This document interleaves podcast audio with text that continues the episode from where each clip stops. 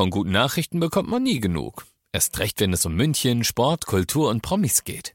Lesen Sie selbst gute Nachrichten. Heute in der Abendzeitung und auf abendzeitung.de. Abendzeitung.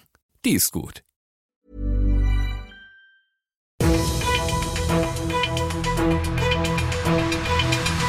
95 5 Charivari, das München Briefing, Münchens erster Nachrichtenpodcast. Ich bin Ludwig Haas.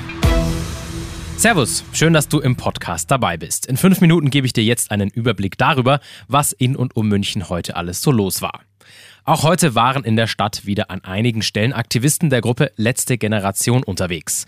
Man mag es ja heute vor lauter Regen kaum glauben, aber tatsächlich haben die Aktivisten wieder verschiedene Straßen in München blockiert.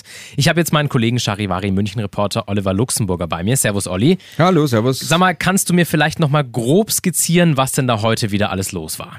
Ja, an sechs Stellen waren die Aktivisten unterwegs, zum Beispiel auf dem Leuchtenbergring, auf der Garmischer Straße oder auf dem Innsbrucker Ring. Die Polizei hat wie schon die letzten Male die Aktivisten dann von der Straße entfernt und ermittelt jetzt auch wieder gegen einige von ihnen, zum Beispiel, weil sie gegen das Versammlungsgesetz verstoßen haben. Mehr als 40 Personen waren heute beteiligt. Die letzte Generation hatte ja München äh, als Protesthochburg angekündigt mhm. und diese Proteste sollen mindestens bis zur IAA am 5. September dauern. Und an einer Stelle, die du jetzt auch genannt hast, auf dem Innsbrucker Ring, da ist mhm. es ja dann zu einem Vorfall gekommen, wegen dem die Polizei jetzt auch ermittelt. Was ist denn da genau passiert? Ja, also da haben zwei Aktivisten versucht, ein Auto daran zu hindern, loszufahren. Das Besondere an der Situation war, Sie standen vor dem Auto und der Fahrer hat sich nicht beirren lassen. Er ist einfach so ganz langsam im Schritttempo weitergefahren.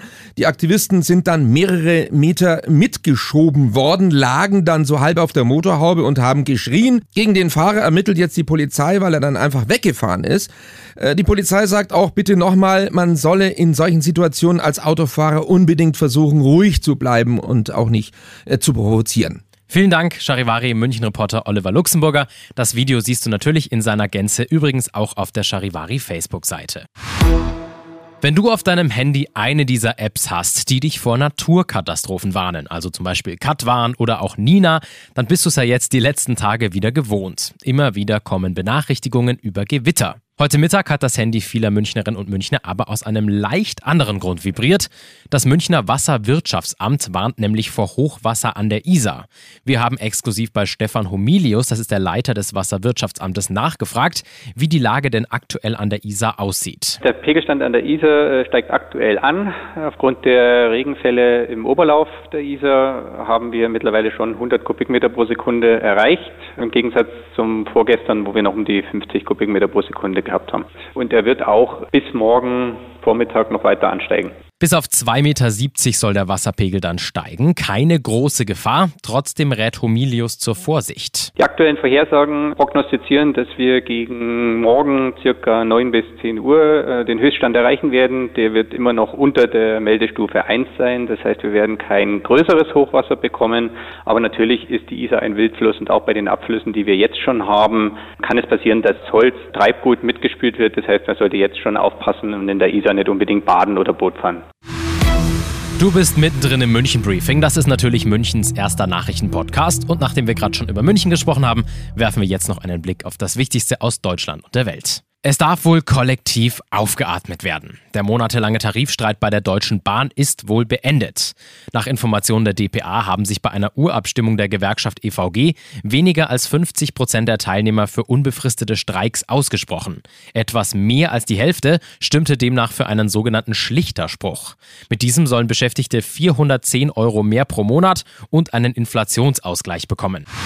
Weil sein stellvertretender Ministerpräsident Hubert Aiwanger in der Schulzeit möglicherweise Autor eines antisemitischen Flugblattes war, hat Bayerns Ministerpräsident Söder jetzt eine Sondersitzung des Koalitionsausschusses einberufen. Morgen Vormittag soll sich Aiwanger dabei offenen Fragen in der Affäre stellen. Er hatte die Vorwürfe, die aus einem Bericht der Süddeutschen Zeitung stammen, zuletzt schriftlich zurückgewiesen.